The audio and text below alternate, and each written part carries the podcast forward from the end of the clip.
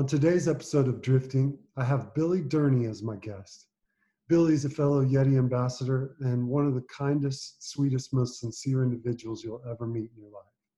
He started Hometown Barbecue up in Brooklyn, I want to say about six or seven years ago, after being inspired by a trip to Texas and walking into Louie Mueller's Barbecue in Taylor, Texas.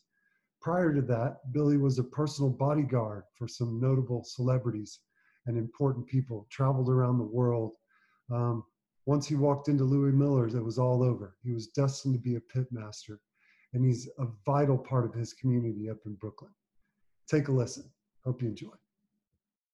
Hey, big buddy. It's so funny. This is like, um, Bring a lot of cheer, man. Just to look, just seeing your face. oh man, same here. I, I told Taylor and Leanne and, and a couple folks that like, uh, you know, this we've been trying to do this for so long, and um, you know, obviously in person, and it's not the same. But I've been uh, I've been thinking about you a lot, and um, you know, um, really hoping to get this done at some point. You know, just to have a little chat with someone I respect and admire so much. So Oh, thanks, man. Yeah, you know, all nothing but love, man. feelings mutual. Yeah, much love to you, blessing. Where are you exactly? So I'm in I'm I'm in a uh, town like thirty thousand people, which is a small town for for me.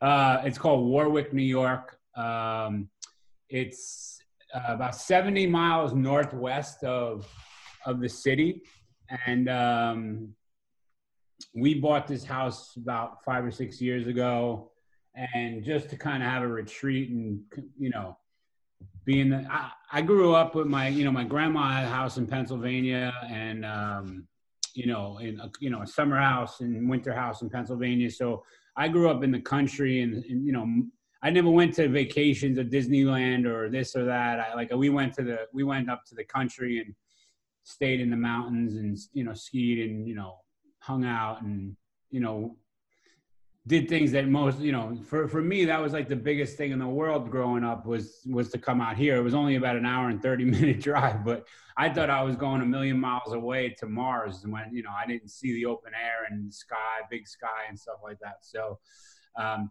so i've always wanted to have a house up in the country and so it was a dream you know when we when you know we were able to um to afford to have something up here we said we're going to do it right. So we bought about just like six six acres of land, Perfect. and um, there was a beautiful home here. Uh, I cleared about an acre of trees, and then kind of you know dreamed up my dream backyard with a big 20 foot wood fired cooking line and you know a swimming pool and you know some things for the kids to run around and do and some fire it's fire pits all over the place and some gardening and um, but it's it's it's just not a nice blessing, right? I'm looking outside. Today is my son Finn's third birthday, Oh, sweet. so uh, it's a really good job. special day for us here. And so I, I'm watching him. He's out by the fire pit right now, and everything's coming into bloom here. So all the Oh, cherry blossom trees and stuff. So it's pretty pretty uh pretty special place to be able to kind of um, run away from big bad New York City. And at, at this time with what's going on there, obviously, um, you know, it couldn't be more apropos that with uh, you know I'm dealing with a few little health issues. So being on this medication, it's really perfect timing for us to just spend a good amount of time up here and um, you know we've because I've been so busy with work over the last few years. You know, my son's three, and we've never really got to spend this kind of quality time together. So it's just overwhelming just to be able to spend this much time in a rural place with my family and just it's just me because no one can come to the home. Other than the, the mail mail lady who's uh, now my our new best friend from about 40 feet um, you know we i haven't seen another human being in 30 days. So for me you know from my past career being you know in crowds around the world and um, my work now being in crowds at the restaurant it's just it's kind of this eerily weird nice break in a way if you will especially as i'm healing so it's uh yeah so so we're up here and and and um for for probably a few months at least so um while i'm on while i'm on these uh these anti, anti uh, these immune suppression drugs. So I hope you're going to be okay, man. Everything. Yeah, gonna, yeah. I mean, that's a whole. you patched up. That's a whole nother long story, but essentially, I you know, um, I I got I came back from a trip from LA about uh, May 14th. Actually, it'd be a year, and in May 2018, I had a little bit of a health scare that turned out to be nothing, and um, it was a strained muscle. I thought I was having a heart attack, and I didn't realize I got so crazy. You know, it's so funny. You know, you you know, you go through the world, and um, you know, my past career, I wasn't, you know, wasn't in perfect shape, but I had to be in pretty pretty good shape, and you know, I was a big guy, but um, but never never overweight like that, and how how that happened over you know a seven eight year period you know well it's easy. You're eating barbecue and you travel around the world you're eating the best foods in the world but you don't realize it. And uh, so anyway i had a health scare in may 2018 and it turned out to be a muscle strain. And i was like well you know what? That's it. That's a warning sign that i need to take care of myself health wise and so i basically started to you know working out a little bit and you know slowly but surely and i winded up losing like 70 pounds or so up until like last May. I was feeling good and doing great. Came home from a trip and had some weird, um, uh, like slight fever, and you know my stomach was a little distended. I went for a CAT scan. and They actually winded up finding this thing, that this this thing called viral pericarditis, which essentially means that you have fluid in your heart and pleural effusion, which is lung lung lung thing too. So they don't know really how it happened, or it could happen from anything from the common cold. So so anyway, that was supposed to get fixed up and patched up, and two months later, I was you know rushed to a hospital having heart surgery. So oh, sure. Uh, yeah, yeah, yeah. Um, not full open heart, but um, but I hope this isn't part of this thing. it's up to you. It doesn't matter. Well, it can be. I, it's up to you, really. I, I just, I just. We all, we all love you and care up. about you. So you know. Yeah, yeah. I mean, me and you catch up like we're old old friends. Uh, you know. That's that, all. That, that that's spent a lot, lot, Yeah, yeah. So. Sorry, I'm eating breakfast at the same time. Good. Um, is all I need to know is that, that, that you're going to be okay long term. Yeah. So I had a bit of a, a. I was doing great I had a slight relapse. I've never been in better shape in my whole life. I'm lean, you know, I'm, you know, I, I'm, you know, it looks a little weird because I'm, it's such a drastic change if people haven't seen me, but, um, you know, obviously my family sees me every day, so it's not very drastic to them, but, you know, I'm, I'm in my high school athlete weight right now and I, I am lean and I feel good and I'm light and I'm awesome. Uh, but I did have a relapse with this. So essentially, this, this, this, this disease got worse. It was called constrictive pericarditis. So, so essentially, what happens is the, the sac around your heart, this pericardium, gets inflamed. And when it gets inflamed, it constricts the vessels around the heart and it causes some problems. And, um, and that's what happened the first time. And then I was fine, and then it now it re, I went to Cleveland Clinic to see there's like the number one doctor in the world is in Cleveland in the Cleveland Clinic, and um, by the time I had gotten there, about 50, now it's about 47, 48 days ago, I had relapsed and the inflammation came back. So what they thought was maybe I tapered off the medications too quick. So essentially, what they do is they're going to try this, they're going to restart this taper on essentially the drug I'm on that's causing my immune suppression is steroids. So I'm on these high, high doses of steroids to reduce the inflammation. But what happens is it exposes your body to um, infection and stuff like that when you're on these things. So, uh, which is vis-a-vis why I can't be anywhere around this virus thing that's happening because I would be at super high risk for it. So, um, but I feel good. I'm and I'm you know I'm I'm you know I'm doing my thing. I'm active and um, and if this doesn't work, then there's there's this one pretty radical. It's called a radical pericardiectomy, where they have to actually remove the entire sac from your uh, from your heart, which is it's only done like 40, 50 times a year. Um, so it's a rare surgery, but the people who do it are obviously experts in the field. So um, anyway, I won't bore you anymore with my health issues. I don't, I don't um, that that's kind of where where that all stands. But I feel good. I'm have a lot of energy, and you know, it's really nice to be up here with my family, and you know, it's uh, just an unfathomable fathomable unthinkable time for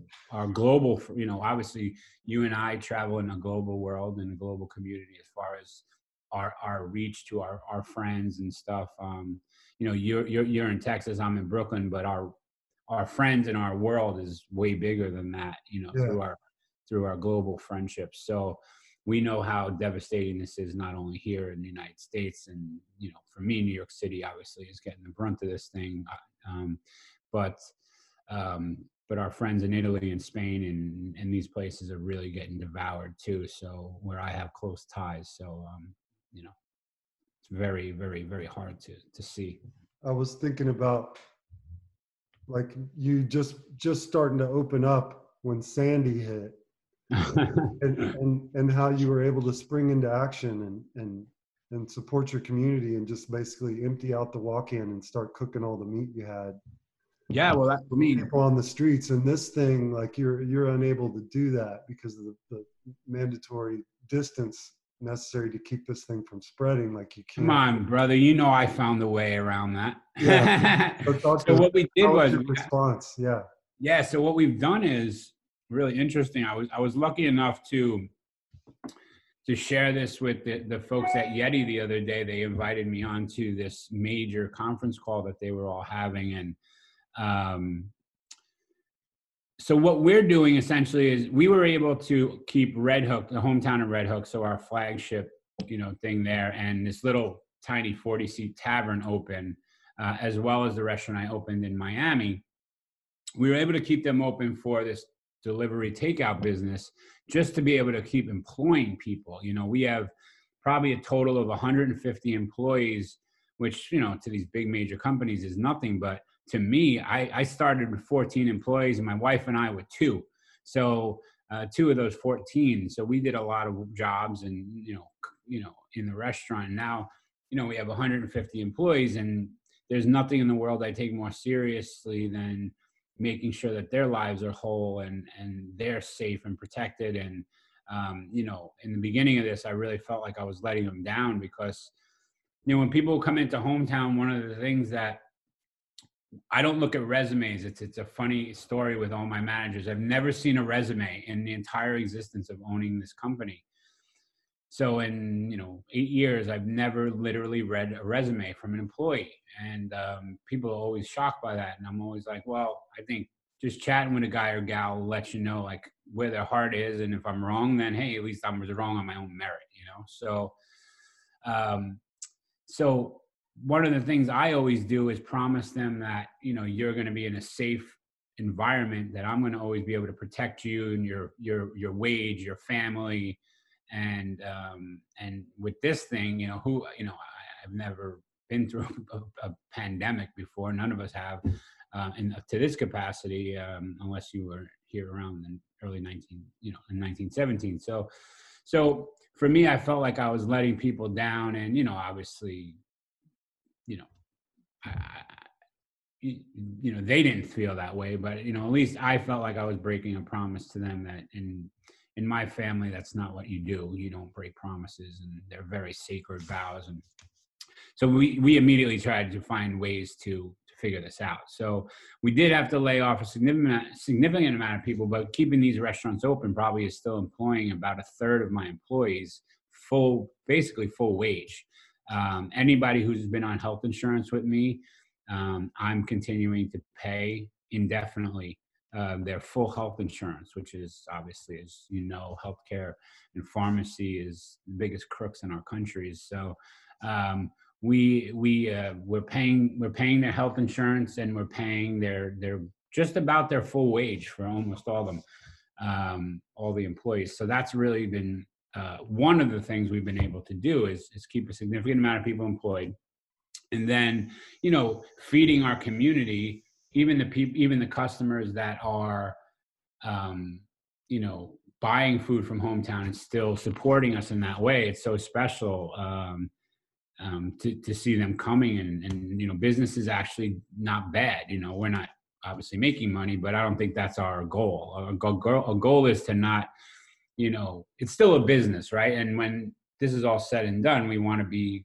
um, continue to be a healthy business. And the the fact that we were a very healthy business going into and this happening uh, is really allowing us and being prudent with our money and having being cash positive. And um, we really set the table to show our employees that hey look when you take good care of your your inner workings of your business as well then you'll be able to do these things. So so we're employing people. The community has stepped up and is supporting us by coming in and ordering food from the, from the restaurants.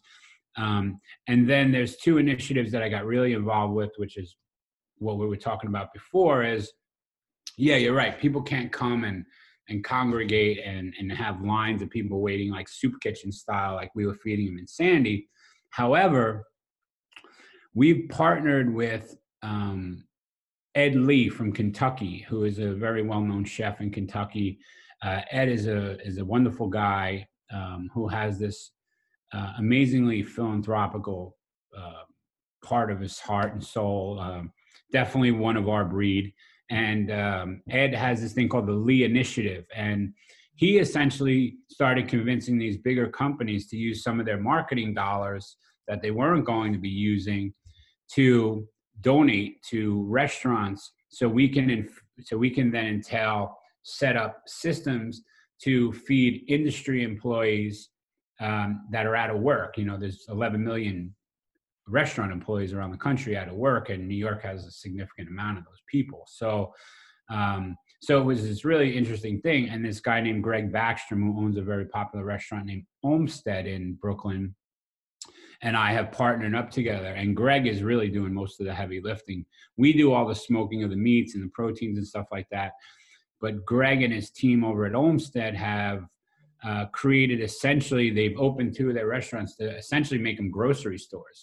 So if you're a restaurant or industry employee, and the truth is we don't turn anybody away, so it really doesn't matter. If you if you come if you come to that, um, can you still see me? Yeah, yeah, we're good. Okay, sorry, I thought I might have lost. You for, oh, there you go. If you come if you come to Olmsted um, uh, between you know certain hours, four and seven, uh, you can get a bag of meals for a day or a week. Um, you know, we don't want people to be coming back on the trains and expose themselves to the virus.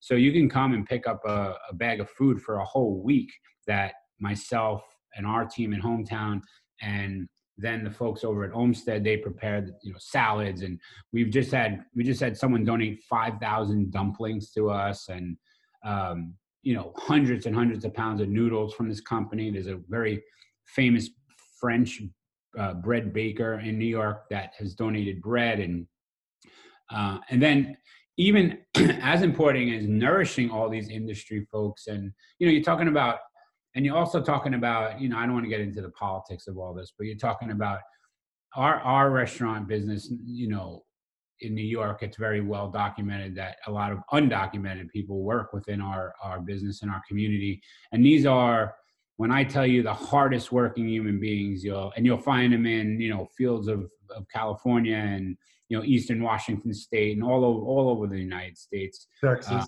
yeah. Ma- ma- massive amount in Texas, of course.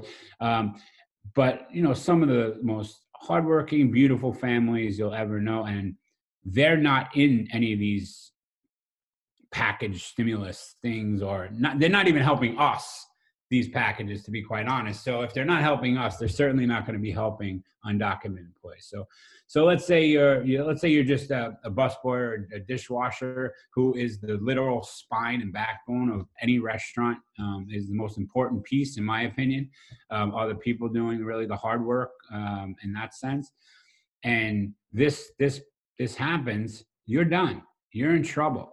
So you don't have food to eat and you don't have diapers for your kids and you don't have formula and your wife doesn't have feminine hygiene products that she needs to use to keep you know to keep herself maintained.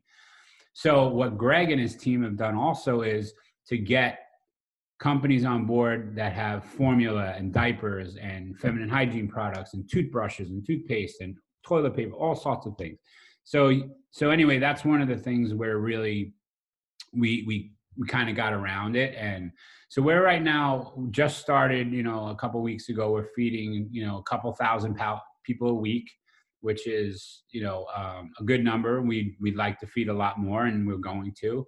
Um, we've now branched out. You know, I'm so uh, entrenched in my community in Red Hook, obviously in Brooklyn. So we've now um, this week or next week we start a drop off of about 400 meals a week to you know we're surrounded by one of the most uh, toughest urban housing projects around New York City and Red Hook. Um, and again, these are the people that always get the, the, you know the the crumbs, and it's absolutely ridiculous. It's it's just not the way the world should work. So we're going to start dropping off. There's two churches um, in in the area. We'll start dropping off meals, prepackaged meals, hundreds at a time, and people can just come at certain times in a, in a proper safe distancing social distancing capacity. We'll mark off the streets and everything every six to eight feet um, as we do at the restaurants and and they can come pick up a meal and they can come pick up you know diapers and groceries and stuff like that. So awesome. so those those are the things. And then we the last the last part is we've had some just customers um, say hey how can we help you know what can we do? So we wanted to make sure that we were also having an impact on first responders. Um, you know, I come from a family of law enforcement and um, and you know hardworking blue collar folks, and you know we wanted to make sure that the people who are on the front lines are taken care of, like Yeti's doing with their mask program, and um, you know all people around the country are really gathering around. Finally, they're they're giving our our law enforcement, fire, rescue, EMTs, nurses, doctors the due that they deserve. Um, you know, battling one of the hardest jobs in the world. This the police.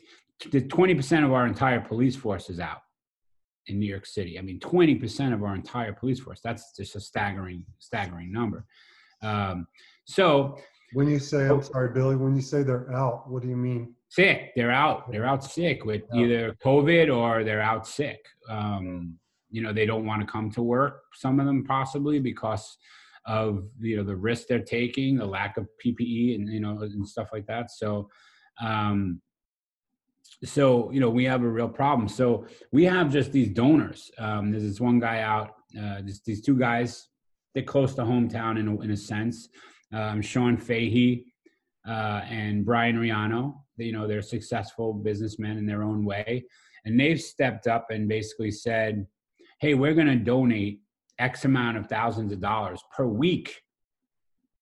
And we're going to send it to hometown so you guys can cook meals for first responders. And t- today is our first one. We're going to drop off a couple hundred meals to uh, nyu langone and lutheran uh, in brooklyn and then on Sunday, um, Presby- uh, New York Presbyterian Methodist Hospital in Brooklyn, we're going to drop off a couple hundred meals. And these guys are just fitting the bill essentially to feed first responders and stuff. And that, you know, so, I mean, people, you know, New York has the worst rap in the world about, um, you know, people being rude and this and that and the other thing. But man, when there is a problem, we jump into action. I mean, people really rally around each other, and that's what's happening here in New York. So Sean Fahey and Brian Riano, these two guys are just, uh, you know, they're, they're like these angel share guys that are just coming up and making a big difference. And you know, over the last year, being around a lot of doctors, I think I have like nine doctors now. Um, you know, now I'm talking to them, and every one of them, whether you're a heart guy or you're a gastro person or a kidney doctor, lung doctor, liver doctor, all these doctors none of them are doing their specialties anymore. Every one of them is on some kind of ICU or CCU or COVID unit.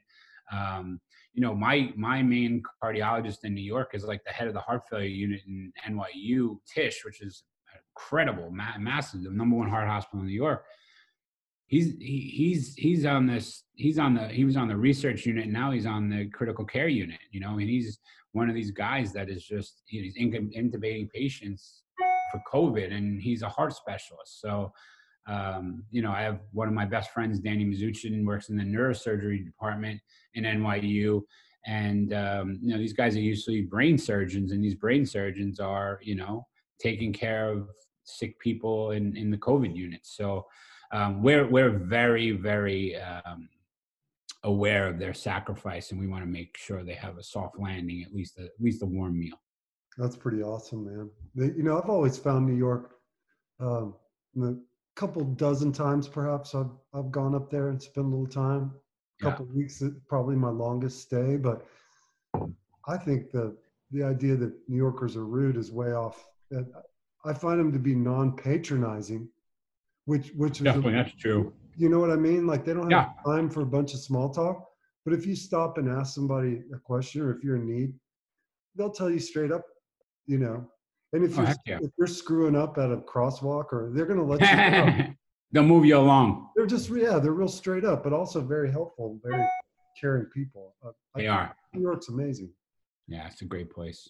Where did you grow up exactly? In Brooklyn? So I grew up in a uh, South Brooklyn, uh, an area you know known as um, Old Mill Basin in the Flatbush section. Old Mill Basin was um, you know exactly what we're talking about. It was a bunch of cops, firemen, sanitation workers, nurses, um, just you know UPS drivers. Uh, the, you know the heart and soul kind of of America. You know kind of place um, what was unique in Brooklyn is that we, you know, we have subways that go everywhere. And I now live in a community that does not have a subway, Red Hook. And um, growing up, I grew up in Mill Basin, which is the other place pretty much in Brooklyn that only doesn't have a subway. So um, we weren't, we weren't, um, we were kind of confined if in a way uh, to our own community. And uh, I wouldn't have changed it for the world. We grew up in just the, it was really you know you're your brother's keeper and you know it takes a village kind of thing if you were getting out of line you know your neighbor down the street can give you a whack on the butt and send your ass home and and and uh and th- you'd rather him do that than tell dad that that you were acting up because dad would have gave you a lot more than that so um What'd your dad do? uh, well, my dad was a security expert. That's kind of why I got into the field I was prior to this. Um, my dad, you know, was a very decorated, decorated war veteran, which I speak about in the Yeti film that, you know, they were so gracious to do uh, for me. And, um, you know, I always wanted to follow in his footsteps and that didn't work out because I found out that I was born with one kidney, which randomly could have um, happened because of his exposure to Agent Orange in Vietnam. So it's very, very weird how the world works, isn't it? Um, um, so uh, I followed. Uh, my dad was in the security world, um, more of a f- physical security expert, um, uh, and um, you know, then he had all sorts of you know odd jobs, second jobs as well, because you know he wanted to he wanted the best for his kids, but you know, we grew up in a lower middle, you know, low, middle class to lower middle class kind of um, situation, but we we didn't we thought we were rich. We didn't we didn't want for anything. You know, my our parents went without so we can have, and I pretty much grew up with you know a stay at home mom who you know cooked the meals and you know took care of the home and you know which you know now watching my wife do it every day is easily the hardest job in the world The hardest work there is. Oh my God, women are just so much stronger than us, and It's just it's not even in the, it's not even in the no conversations about it. Yeah. know. any man you know who tries to fight that argument is will lose with me. Uninformed, completely. Yeah, uninformed, uninformed, exactly. Uh, so, so yeah, so I grew up in a kind of traditional, all-American type of household. Always wanted to be. I would, if my dad was a plumber, I would have been a plumber. If my dad was a whatever he was, I would have been. So You got a lot of respect for him, huh? I do. He's he's still to this day my best friend. We have him hidden out in the mountains of Pennsylvania. My brother has a little house up there, and uh, he had um, a triple bypass about 20 years ago. He's healthy and he's doing he's great. But um, and my you know, but they're you know they're in their 70s and you know they're at you know they don't need to be around this mess. They live in Staten Island in the borough of Staten Island, and you know it's kind of uh, just not the right place for them to be. So so I I, uh, I sent them up there, um, shipped them a rifle, and you know sent them up there and said, hey, you know, just stay up there, and you know anybody comes to the door, you know, you know what you got to do. How do you know? Um, everyone that I know that knows you in our community, you're you're a special man. You've got a really big heart, about as compassionate of a human being as I've ever met. I'm interested. How did your dad operate? How how were you? If you did get in trouble, like what what was the routine of of how how did you gain so much respect for your father? Well, the thing is, like you know, it's it's, it's odd. It, it's a great question, and it, it's it's it's it's an easy one to answer, but it's odd in this time and time and era where the where times have changed so much, right? For instance, I have a 16 year old daughter from a previous marriage who is, you know, the love of my life, obviously my kids and as, as, as your, yours are. So like, but you know, you wouldn't even think to spank your kids nowadays. It's like kind of not in the call, like it's not part of the program, but Oops, I never feared my father in oh, that oh, way. yeah, I got the belt. I got it all. I got a wood spoon from my grandma. I got, you know, but listen, I will say, I say this to this day. Every one of those whoopings was well deserved and made me a better man. I, I, I feel, I don't know. Um, but you know, the, that, that's not the, the world has changed and, you know, you know, um, you know, that was never even a thought to how I would raise my kids and stuff like that. But, but uh, you know, I always had a respect for my father just by the way, he, like he would look at me and I would know that that you know, I couldn't, you know, I needed to back off of a situation. He wouldn't have to, um, he wouldn't have to do more than a look or a growl, and I, I would know right, right there. But you know, my dad was, I, I admired my dad because he was so hardworking. You know, my dad was uh, comes from a long line of military men in his family, and that's why it was so important for me to kind of. I knew my brother wasn't going to go that route, I have one brother, and my brother went and had one of the most distinguished careers ever in the New York City Police Department and saved a lot of lives through intelligence and counterterrorism and stuff like that. And um, but I knew he wasn't going to go the military route, and that's why I wanted to go the military route so better to kind of keep that legacy of my family going. Um, but I really respected my dad's service. That was kind of the first thing as a very young kid. You know, I grew up in so I grew up in the community that my father grew up in.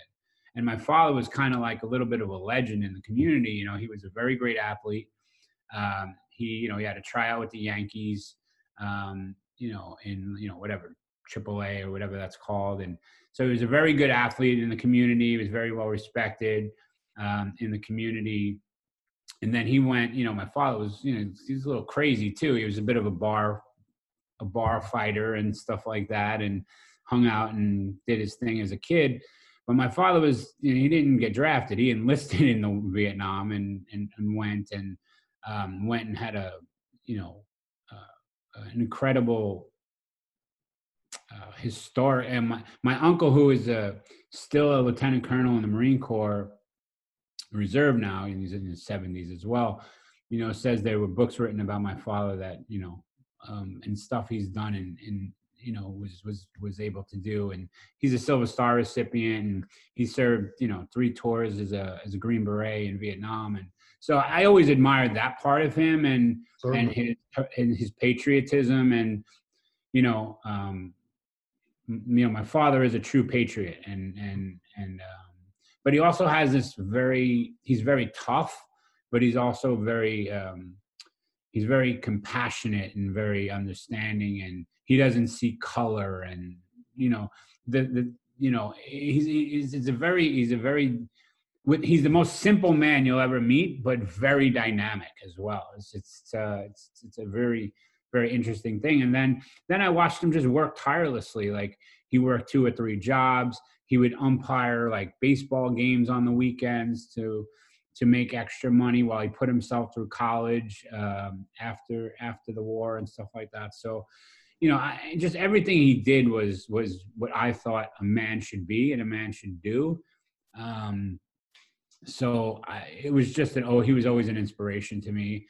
And in that same vein, my mother, um, you know, she took care of everything. Uh, and we grew up in a house that at five o'clock when my father my father would walk through the door at five like 459 and 59 seconds it was clockwork and if we weren't at that dinner table and she wasn't pulling out a cold glass iced tea like the, the world would stop on its axis it was crazy. It, but i liked that. I i liked we had a sense of normalcy in our home and every every day we ate our meals together and at five o'clock when my dad got home and we'd all you know talk as a family and stuff like that. And then you know 40 minutes later we'd be out in the street doing our thing. But you know for that hour or whatever we were this tight unit that knew we were coming together every day at five o'clock, which is another lost art in America, obviously. You know, I, I noticed that you know, we we dinner at eight something o'clock at eight o'clock at seven thirty, eight o'clock at night. My wife, my wife eats it in one room sometimes. I eat it in the other. Uh, my son eats at you know five thirty. Obviously, he's very young and needs to go to bed. But um, you know, where it's it's there's no structure on it anymore. And and I I I love the fact that I grew up with all that structure in a sense. And then you know, I was a street kid, so we went out in the street and then did our thing. But um, you know, I I never never wanted to disappoint my like I never did a drug in my entire life when I was you know when growing up. Not a single single drug because I knew it would disappoint him.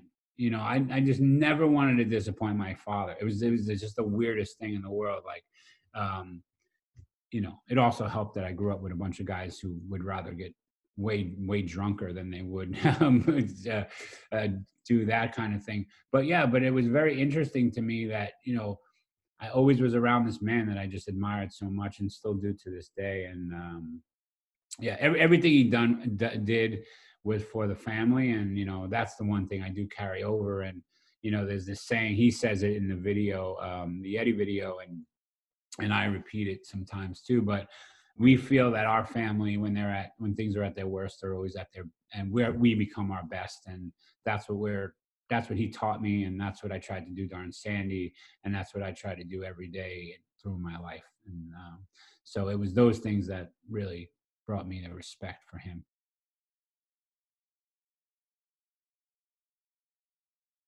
it's it's neat how sorry it was so long-winded. It's, no, that's, that's perfect. that, that that's for the that's that's that's a part of the steroids. It gives you so much energy you never stop talking. Oh good man. That's that's the best kind of uh kind of subject to interview, the ones that say a lot. um, but, but as a dad, you know, if you, we focus on trying to be a good parent and what, what you, what you spoke of makes it clear, like you live your life as a man primarily and being a good husband and being a, and being a hard worker. And then that rubs off versus just being so if you spend all your time just focusing on the children, then you wouldn't be able to work as hard or be as good of a husband. So that's right. You know, we, we used to be so busy making ends meet that the kids just were like secondary. They, they, they were fed and they were expected to behave themselves and fall in line. And as a consequence, you raise better people. Um, I agree completely. I mean, I, I, can't believe so much attention on your kids. You end up ruining them because they, they're not. They're they're supposed to just be in the periphery, learning and watching and, and you know and doing the right thing or getting smacked. yeah, man. Oh, I can. We. It's so funny. Uh, security. It yeah. It's so it's so it's so funny how now my dad's like, oh, I don't remember that. I'm like, God, I remember every one of them. I remember every one of those belts. when uh, you uh, tried to, you tried to enlist into the military and I did yeah uh, when, when, the, when, the, first when the first um, when the first uh, Desert Storm started I tried to enlist. Uh, started to go through the process and um, and found out that I was born with one kidney. Um, crazy ra- randomly um, randomly happened and obviously I was on, I was you know not allowed to to go that path. And um i was that was prior i probably started in the security career probably in my early 20s and that wasn't at the level of what i was doing obviously for all those years. I mean i had so many different odd jobs. I worked in finance for a little while. I worked as an insurance agent. I you know my first job ever was uh, I was uh, 16 or 15 or 16. Well, I was a paper boy. Everybody in New York was a paper boy. Um, either you roller skated with a with a with a. We had this guy named Eddie Fritz. I'll never forget. I'll never forget this guy. Eddie Fritz was a good hockey player. He roller skated and he had this massive supermarket wagon, like a double barrel supermarket. And he was like the number one paper delivery boy. And we couldn't believe it at the time. We were like, oh, Eddie Fritz. We were like, you know, 11, 12 years old. He, was making like $300 a week. And we were like, you know, talking about 30 something, 30 years ago. You know, I'm 48 years of age. I'll be 48 years you know, so you're talking about 36 years ago or whatever, and this guy's making two, 200, 300, 250, 300 dollars a week delivering newspapers. And, you know, that was a gold mine. Um, but anyway, you know, but I was the batter boy for this place called Chicken Galore, and I probably should have known at the time that that would be my destiny one day. Um, uh, that I would be in the food food industry business, but um, but but um, but about in my early uh, so i had all these different jobs and, and, you know i was pretty successful at most of them. And and um, and then i was just like listen i want to i want to take this path. And i got an opportunity to do like uh, this part-time i was working for like chase bank and like um, for an for a security company. And we would investigate like you know banks at night and you know we would work with the fraud unit and you know all these weird things and respond to alarms. It was kind of like low lo-fi security job and and then my dad was like, "Hey, why don't you meet some of my friends in the Secret Service and these kind of guys and see what you think about what they're doing and diplomatic security service." And I remember getting a job with another security company, and one of my first protection assignments was with Aretha Franklin, and it was just to look. I was, I think, I was twenty. I don't know, I was I was young. I probably shouldn't have been looking after. I wasn't really as qualified as I should have been at the time. But but it was only like it was like a Grammys thing in New York City, or it was an event at Radio City Hall, music hall, or something. And um, and I spent I, I spent you know about 48 hours with uh, with with Miss Franklin, and and I was like, wow, this is I could I could see myself here. And it wasn't the celebrity thing, but it was the fact that I had I could get back to who he was, like like always that protector, right? Even as a kid, like we grew up in a neighborhood in a community that you know was like 20 guys that hung out together, 20 girls that hung out together. All 40 of those people are still friends to this day. My best friend is this girl named Dorian Scagnelli, who now is the essentially the operations director for my whole company and that that girl's been my best friend for 35 years. That's amazing. or more. 35 years that's how long we go back. So um, so that's the kind of community i grew up in. So um, you know for me the security thing was kind of a natural progression. And, and so those girls and everything i was their like their their big brother their protector if you will. And so i always had that kind of in my system. And then kind of and I love planning. I'm a very strategic kind of guy, and um, I love I love pre-planning. And and what I've learned over the many many years now, and in and in and out of protection, and training with some of the best Secret Service guys in the you know on the planet, and DSS, and all the guys that I got the opportunity to spend some time around the one thing that makes them all great and very effective is that they're all you know there's a reason that most secret service agents look like accountants. You know they're very very bright. They're very smart planners. And the best protection men and women are great strategic planners um, and they're proactive and preventative measures not um, not enforcement error uh, not in the enforcement. That's why police officers sometimes don't make great protection people because they're used to enforcing the laws, which are very important, obviously, but not but not being proactive in the in the prevention of of of the crime. So interesting.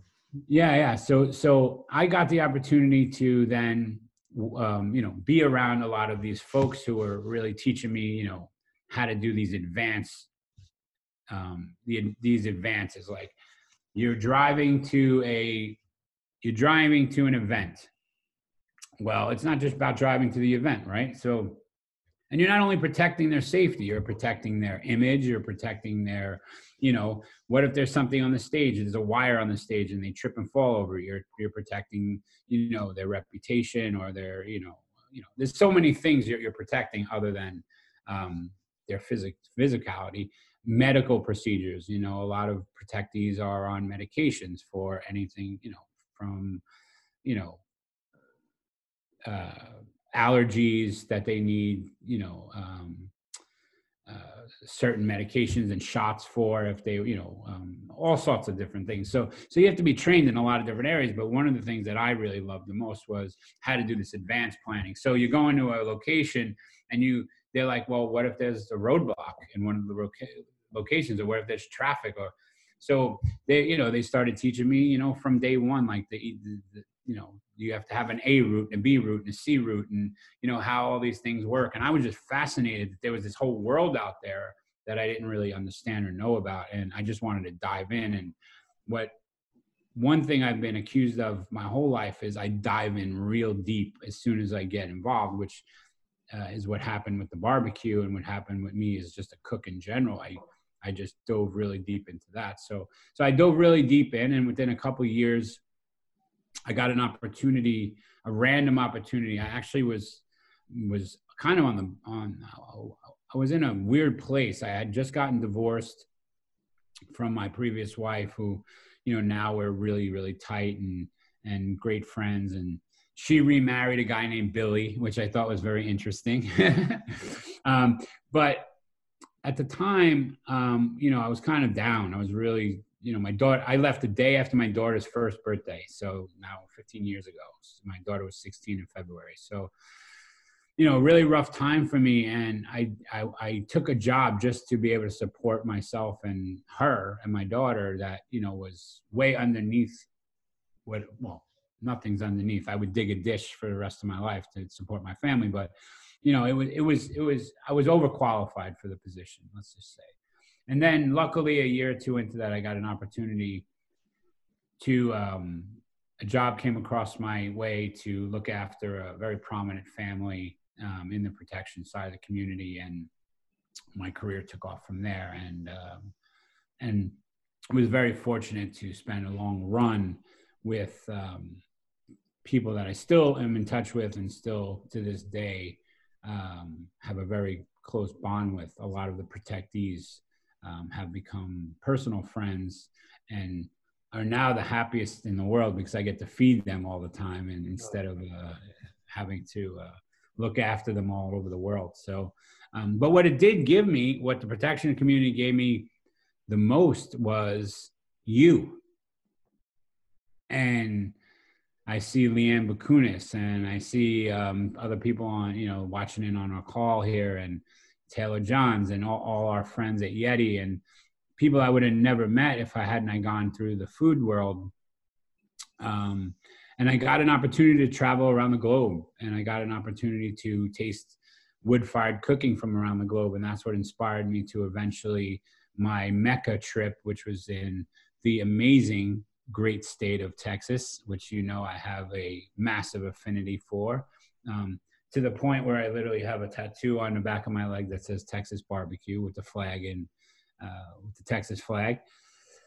And Louie Mueller barbecue in Taylor, which um, changed my life forever. And, you know, walking into that place and that environment um, forever changed my life and the course of my life. And I came home, I was on a protection assignment I was there a day or two early to do the advance work, and I said, "Okay, I have some time off. I'm going to take a drive out." And walked into this kind of one light Dust Bowl town in Taylor um, that was probably once, you know, a nice vibrant community. But when I got there, it was kind of like not as much. But there was this massive barbecue hall that was overwhelming. I still get the goosies when I when I when I think about walking in for the first time. And what time of year was that?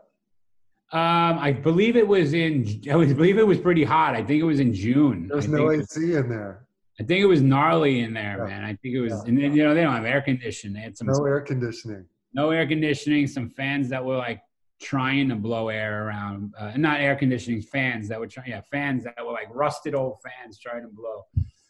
Um, but I walked in and, and I tell the story about one step, and that's true. I was one step in and said, I don't know what this is, but one day I want to own a place that represents what this represents to how I feel right now. And um, waited on that line, um, ate that barbecue, and just was transformed into into another place. Um, it wasn't my first barbecue. My first barbecue in Texas was in Tail uh, in Lockhart, and it was at a place called Smitty's Bar Smitty's, which was which was the the is a big family. Uh, the Kreuz family and the Smith, family, you know, the Smith, Smith Valley. They so they had this thing, and so I went to Smitty's first, which was it's it's probably the prettiest pit room I've ever seen in my whole life, and the most romantic that you've ever seen.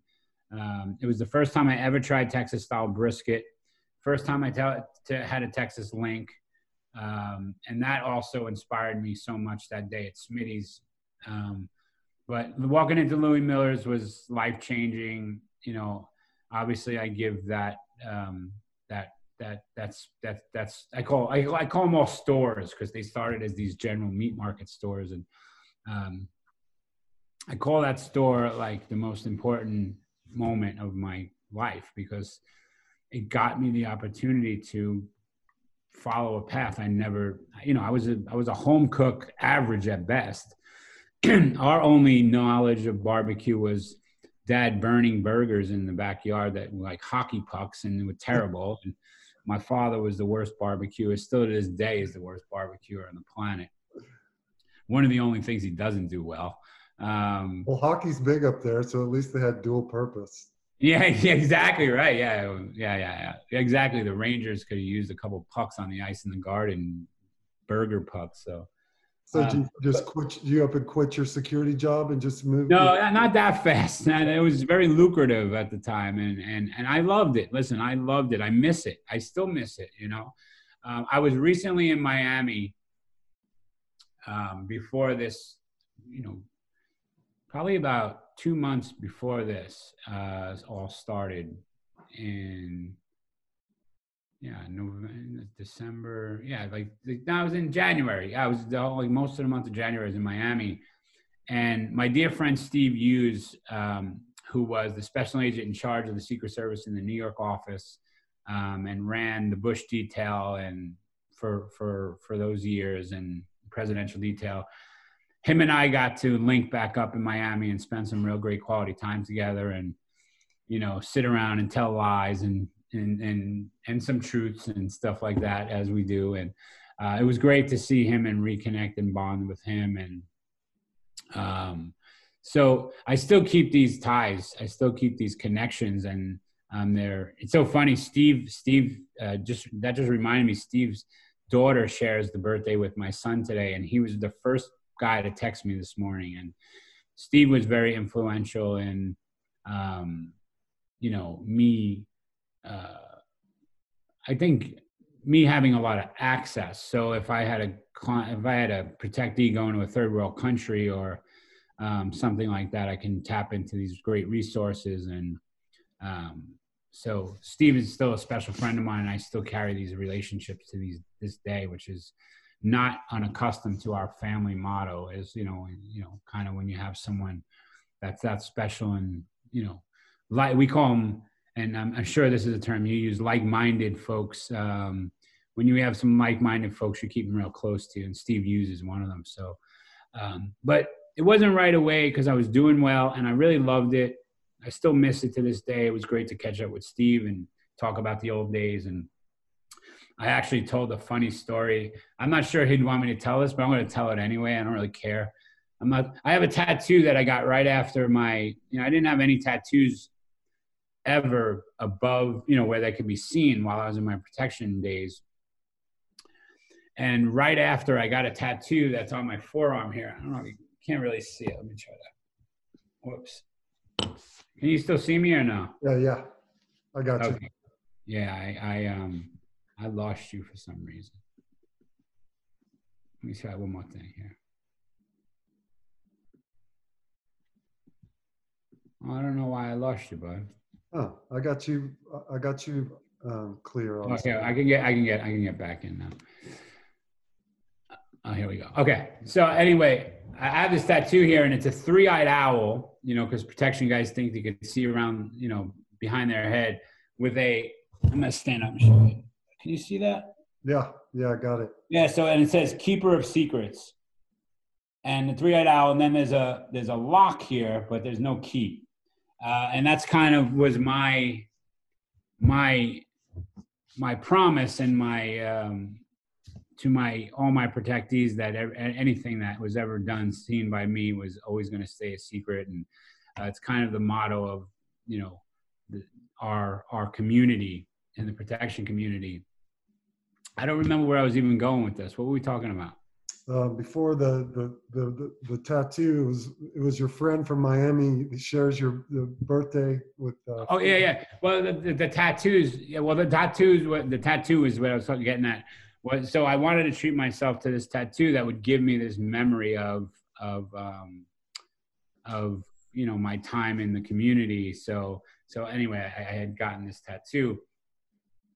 You know, to to to um, to say goodbye in a way uh, to that to that to that lifestyle.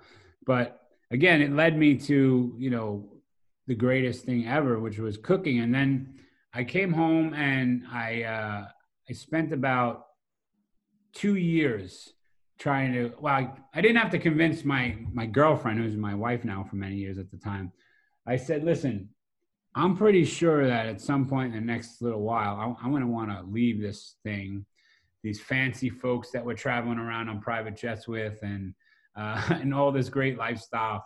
And I think I'm gonna open a barbecue restaurant. And she was like, I think at first I was expecting the worst, but my wife is this very calming uh, gal from Olympia, Washington. Um, and you've probably been to Olympia or, or, or up in that area. Up on the peninsula, right? Yeah. Yeah, it's it's it's not. It's about an hour about out of Seattle, but it's it's, it's a little. It's a small little town. Yeah, yeah. It's it's it's it's it's a beautiful little town. Yeah. But you know, she's this calm, relaxed. Uh, she's not gonna like this term. Kind of tree hugging, loving uh, hippie. Her parents were straight hippies. I mean, her mom, her mom and dad got like married at like two o'clock in the morning on some weird moon, or I don't know the story exactly. I don't remember the story, but they're I mean they're wonderful people, and um, but she's very she's very different from me and my crazy wild upbringing of being a street kid and stuff like that. So we make this we make this good team. But I asked her, I said, hey what do you think about me getting into the restaurant thing? And she's like, go, ahead. I don't care. Go for it. Whatever, whatever makes you happy. And, and once that was said and that was laid out, I just couldn't, I couldn't believe it really. I was like, wow, she's letting me fly. My ex-wife, who's a very good woman, would have said no, and you're crazy. And, you know, go get, go get a job that's going to give us a pension 10 years, you know, for 20 years from now. And, whatever. But uh, but my wife was like, nah, go fly, do your thing, and and obviously I did. So so a couple years later, we um, we actually asked her brother um, for a little bit of a loan, and uh, and that was that. We uh, we we started to open hometown in Red Hook, which was a very near and dear community to my heart. And a lot of people don't know that hometown was actually named because my grandmother and great grandmother immigrated from Norway and Ireland and they lived in that community. And it became their hometown and that's why that restaurant or my restaurants now are all called hometown was because uh, of, a, of, paying homage to my grandmothers uh, and my great grandmother so they grew up in the community that that restaurant is in now which is very special to me and you know the place i love and call home and support my community so deeply and and and and that was it. And you know obviously they uh five months, six months, you know, before we were going to open, as you know, the story now, um, Hurricane Sandy hits and destroys our whole building and community, and we get into action and cook for our community, and and the rest is history. And uh, I've been blessed to have the support of you know a good woman and a great community and um, you know couldn't ask for a, better life. And it's allowed me to like i said meet some of the most unique special people in the world. And i appreciate you saying that about me and how how you feel about me. But i i i, I say this out of the bottom of my heart. I i i watch first of all they'll they'll never be I love filmmaking. I love it. I, it's one of the things, not not actually doing it, but observing it. Every part of it, whether it be the orchestra playing in the background or cinematography, or I just I I'm I'm very aware of it all, and I'm overwhelmed, inspired, and touched every single time to the max power when I see a Yeti film. And this is not a promotion for Yeti because they would be mortified if I was trying to promote for them. And that's why guys like you and I are affiliated with the Yeti company, is because they're so hands off of us wanting to preach their their good work. But even more so than the amazing film qualities and stuff that they do, I honestly, and this is truthfully, and and I get pushback from some of our fellow ambassadors. I don't know how I wound up in this group because you guys are so overwhelming to me in your hearts, your souls, your physicality, fearlessness, depth of consciousness, uh, spirituality. It, it really is shocking to a street kid from Brooklyn that makes barbecue to be affiliated with not only some of the best athletes in the world, um, hunters, fishermen, like you know, just there's so many, there's so many levels now to, to, to the ambassadors at Yeti. You know, I remember watching. I remember meeting Luke Branquinho. I, I don't. I, am sure he doesn't know the story. I, I think I might have told him at one of the one of the uh, the films that you know showings that we were at together. But I was like, man, people like, wow, you're a tough guy. You're a man. You're like, you're this kid from Brooklyn, and you're you're, you know, all this. And I watched that thing of that guy riding bulls, man. Uh, you know, jumping on bull. I, His film just devoured me. It would like it was like, and then seeing Mark Carter and you and Ryan and you know, like it's just, and I can go on and on and on and on, and you know, with all the ambassadors, you know, Carter Andrews and all these amazing human beings, and I just sometimes I just pinch myself and say, I can't believe I'm in the company of you guys, and I just want you to know that you know this this this street kid this knucklehead from brooklyn anytime any place anywhere man you need me i'll be there. And uh um i'm i'm so overwhelmed and inspired by you and and and you know your life's journey and your life story and how you impact the people that you come in contact with. And um um you know through fishing and through so many other. Hey, here comes the little guy. I can hear him. Finn, happy birthday, Finn. Yeah, yeah. He's the dog. My dog Otis is coming in. I, it's Otis Redding. My dog Otis Redding. What? Yeah, I'm still on. My wife's whispering. You guys can all come in. Show them, show them off. Show them off to us. yeah, he's good. He, oh yeah, yeah, yeah. Hey Finn, you want to come say hi to my friend? He said, No, I'm fine. Hey, but I want you to. He wants to say happy birthday. Happy birthday, buddy. Come on, I want to say hi to my friend JT. He wants to say happy birthday. It's not his birthday, it's your birthday, Goose.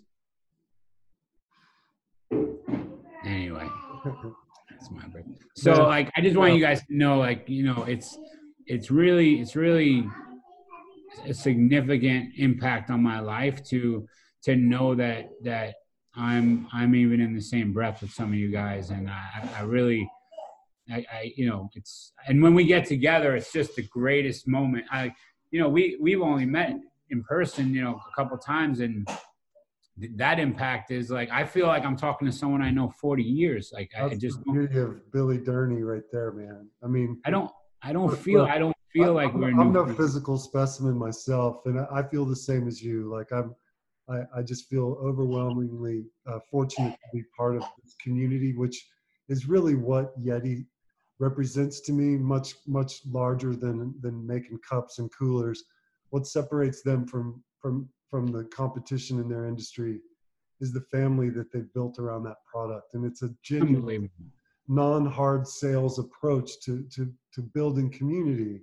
And it I I don't have a lot of friends from my my kid my my Houston days as a kid. They either got married real young or got in too much trouble and got locked up. You know, I, I well, I have a lot of those too. The greatest friendships, the greatest relationships I have currently are are are through Yeti, through my friends at Yeti and through you guys. And so look, I'm I feel exactly the same way and and the, the bull riders and some of the skiers and surfers uh, like as in terms of their their physical ability what's equally impressive man billy is your sincerity and the size of your heart what you do for your community. I think you you're right right at home right where you need to be in this group of people. Thanks man. I appreciate that.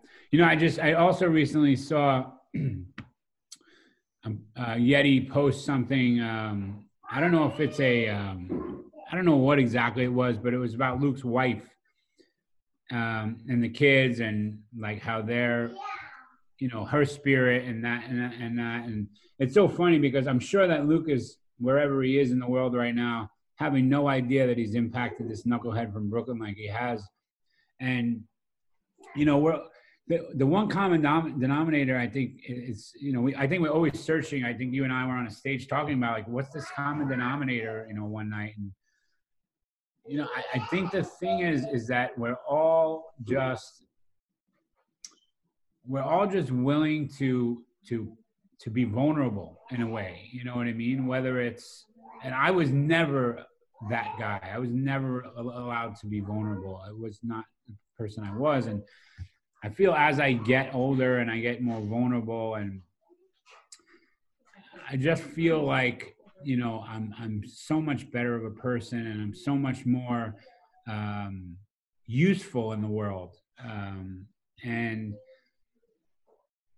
i think that's kind of the common thing. I think we all have we all come from such different places. Um, you know i mean your story is just overwhelming to me. Um, one one time I'd like to switch this around and really because I know I hate talking about myself, although I've been talking about myself for an hour now. I'd really like to talk to you about because, and I know a lot. Of, we we've had conversations, and I've heard you talk about your your upbringing and you know the the, the great parts, the bad parts, all of it. You know, so. um but what, what I find is that we've all kind of broken through whatever those struggles were or whatever those um, barriers were and found ourselves as men and women. And um and i think that's that's that unique bond is like self-awareness and being a better man and how to be more useful in society and instead of me me me me me kind of thing. And you know i think growing up i was very much a me me me kind of guy. Um always like you know what can i do? I, I i felt like i was you know trying to be something i wasn't for a long time. And when i broke through and you know and, and found that i could just be the person i wanted to be. I think that's pretty natural as you try to find your path just to focus on yourself. And once you get there and have you know how how much more fortunate could you be to find your passion have the freedom to pursue that with a with a supportive uh, woman in your life, that's that's as good as life gets. Certainly, certainly is. Yeah, yeah. I mean, we, you know, my wife and I have been talking. We, you know, just we're just tickled. You know, this is the first home I ever bought, um, and I was, I bought it in 2015. Uh, so I was, uh, you know, like 42, 43 years old, and I didn't, you know, growing up in New York, it's so expensive. You don't really think that you can never own a home. You know, I had to come 70 miles west to get one, but um, but we just feel so blessed to have this house right now and to have this property and to see our son, you know, roll down the hill yesterday, you know, uh, you know, um, in in the beautiful green grass and see all these cherry blossoms blossom and like we we just we just pinch ourselves that life brought us to this place where we can just breathe and um, and and share all the hard work that we have put in over the years. And you know, we just you know we just we just getting this bond that's that's really unique right now because we're forced into this situation. And i'm sure there are people struggling with this. I know there's jokes all over the internet about you know kids going back to school and wives doing this. But i think the one there's nothing good out of this except the one good thing and i and this is this is this is this is really for me the most important thing i'll ever say today is that every single american every single human being in our global community has done one thing wrong their whole life until now. And that is we have taken every day for granted. Because we didn't know this. We didn't know what not being able to have access to a grocery store or each other. Or, and it's different in rural places where they can still do that. But here in the city, you drive down Madison Avenue and you don't see a human being. Where you would see, you know, 400,000 people on Madison Avenue crammed on a street. Um, and it now it's forcing us to say, wow, we took, we can't see our grandmas. We can't see our, I can't see my parents. I can't see my daughter, um, who's, you know, lives with her mom somewhere else because, you know, um, I can't go see my folks because, you know, they're at risk where they are. And, you know, so I think the one thing that we all will, will not allow to ever happen again is to take these moments for granted. And that that's my takeaway from this is I will never again sit around a dinner table with a bottle of wine and a bunch of friends and a great meal and ever not think that that was like the most important thing that I ever do. Because whoops, I, can you see me or no? I can. That is an empty table. Yep. And that is going to be empty for quite some time. And that is not the way I ever want my table to be again. And um, We're gonna that's the lesson. we're that's gonna end it on that. That's that's a beautiful message to end it on, Billy. I'm gonna let you get back to your to your son's birthday. I thank you for the time. We need you to to get healthy. Yeah, yeah, I'm Your community, your mean, mean fighting machine, brother. Your community, including all of us at Yeti, we need you to stick around and, and provide that perspective, that love that you bring. And, and we, we, I'll care, be here. we care deeply about you, man. And I know you care deeply about us. Thanks Indeed, for I do. time this morning. And here's to all you guys in Brooklyn and New York. It's been hit so heavy from this deal. Hey, come say hi to JT. Hey, hey, come here real quick, please, Finn. Okay, but we gotta, you picking up me cereal? What a good boy. You gotta say hi real quick. You just gotta do a wave. Come here. Come here. Come here. One, one big wave. Say hi to my good friend. Come here, And then we Say hi to us, There buddy. he is. There he is. Look at you. Hi, pumpkin. How's Say it hi, going? wave. Oh, Whose birthday is it? Look at you. Whose Isn't birthday is it? Three years old? Wow, man. That's so All right. awesome. Yo, we love you, pal. Love you Say too, bye. buddy. Bye. Much Bye. love to you. Peace. Peace, buddy.